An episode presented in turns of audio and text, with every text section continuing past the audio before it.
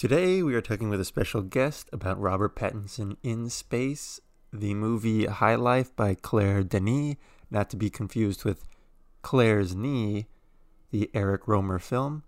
But before we get into that, I want to thank you all for checking out the podcast. If this is your first time, welcome.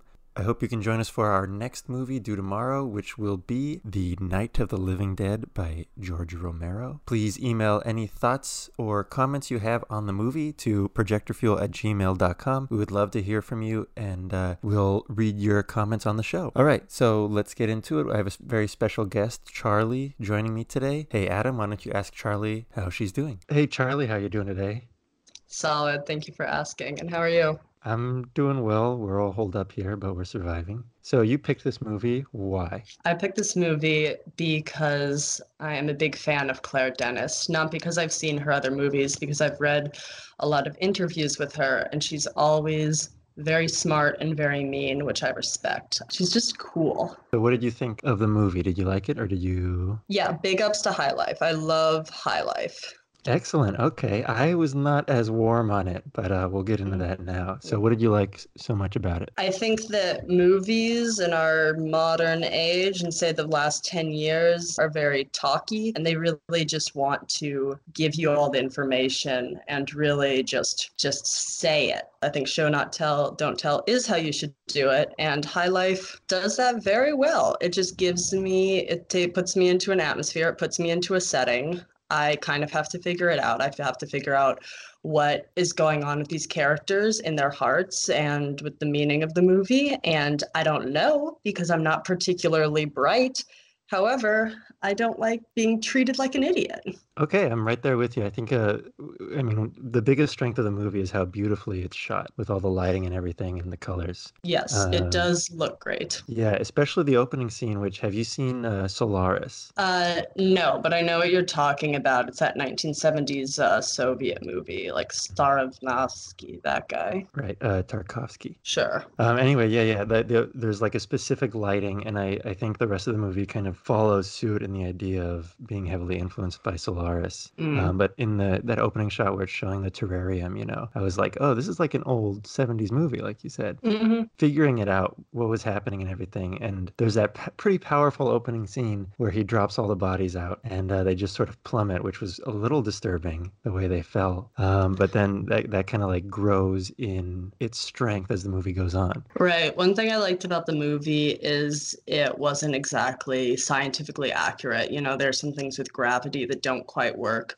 But it's uh, you know, it's not it's not a nonfiction movie. Although Claire did uh, deny that it was science fiction, it is. It's a it's a poetic work. They take liberties. Yeah, I think that's fine. I kind of like that whole idea. Let's hear what you didn't like about the movie, and I will knock down your reasoning. The most compelling part to me was at least at the end when he's with his daughter and she's like a grown up. I don't know, the rest of the movie was just so intense and trigger warning as we get into it because there's a lot of sort of violence that happens. Yes, I do think that the movie maybe pushed the violence a little bit much. I understand to an extent. I won't try to get into it, but I think that it was maybe a little bit overly emphasized and just a couple of scenes would have gotten the point across. They're prisoners in space, and that's what's happening. Right, but actually, I think what you said kind of sums up how I feel about the whole movie. Is there's a few scenes too many, and they could have made the point a lot clearer by just having it a lot uh, more concise. Sure, but I think the appeal of the movie is in part that it's atmospheric, and you're just living on this spaceship with this guy and his baby. And I don't mind. Uh, I don't mind just chilling out during a movie. You know, I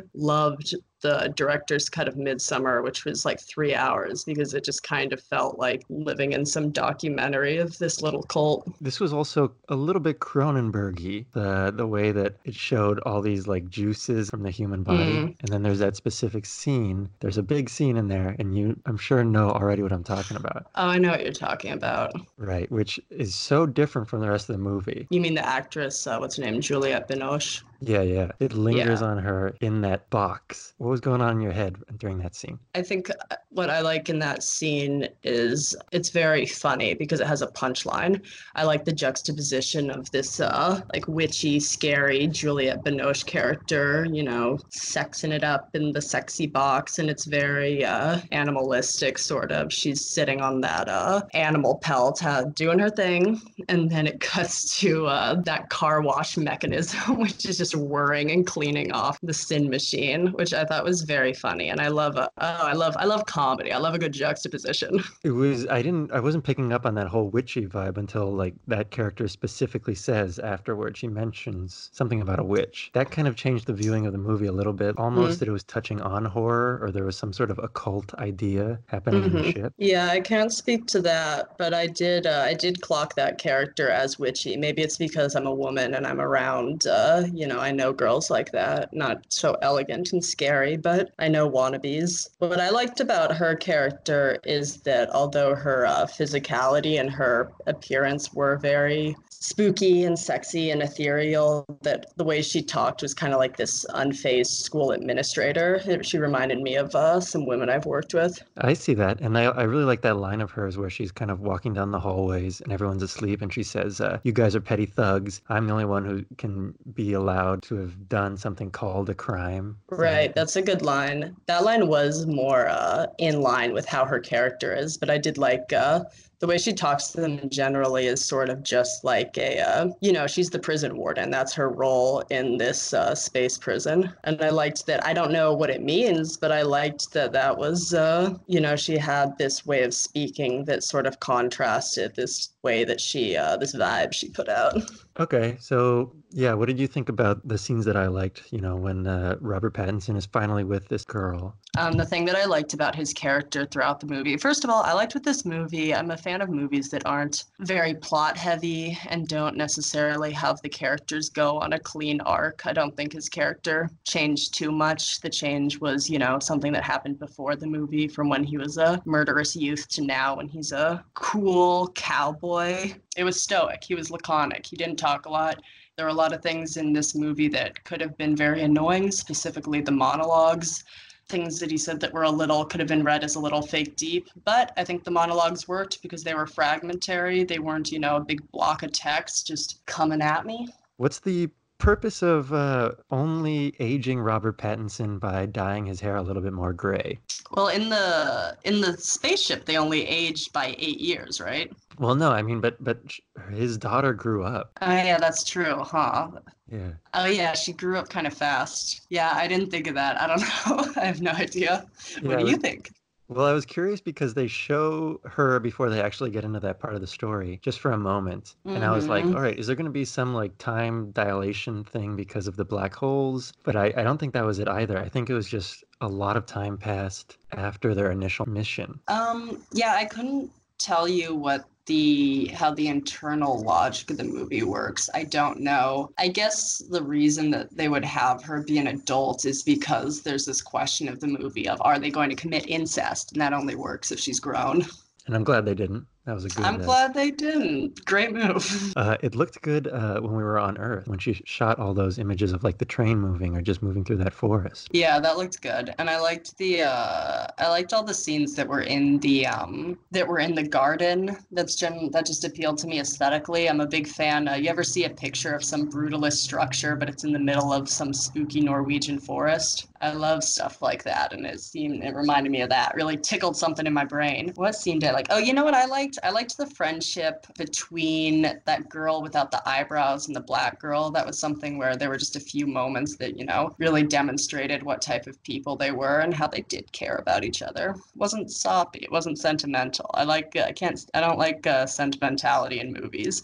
I know I have feelings. The feelings are there. You don't need to drag the feelings out of me. Just give me a little something. I'm good. This movie's pretty highly critically rated, but uh, on the other end of the spectrum, if you look at the IMDb score or the score on Amazon, it's very low. And I love watching movies that are like that with a big discrepancy because then you know exactly what kind of movie Mhm. it's going to be. Before we end, could you let me know some of your favorite movies just to get a feel for your taste? Ah, my favorite movies. I like Raising Arizona a lot. Um, oh, are they all Nicolas Cage movies? I like Raising Arizona and I like adaptation and whatever else Nicolas Cage is in. Not to be someone who's like Nicolas Cage is so underrated, but it's a great actor. He's great. But those are Right. two. Th- oh, also um, National like- Treasure. National Treasure's a classic. Uh, I like Death Becomes Her a lot. I like Addams Family too. Family Values. I like movies that are. Uh, I like some movies that are pretty campy because I think a movie. I don't like the this like uncanny valley.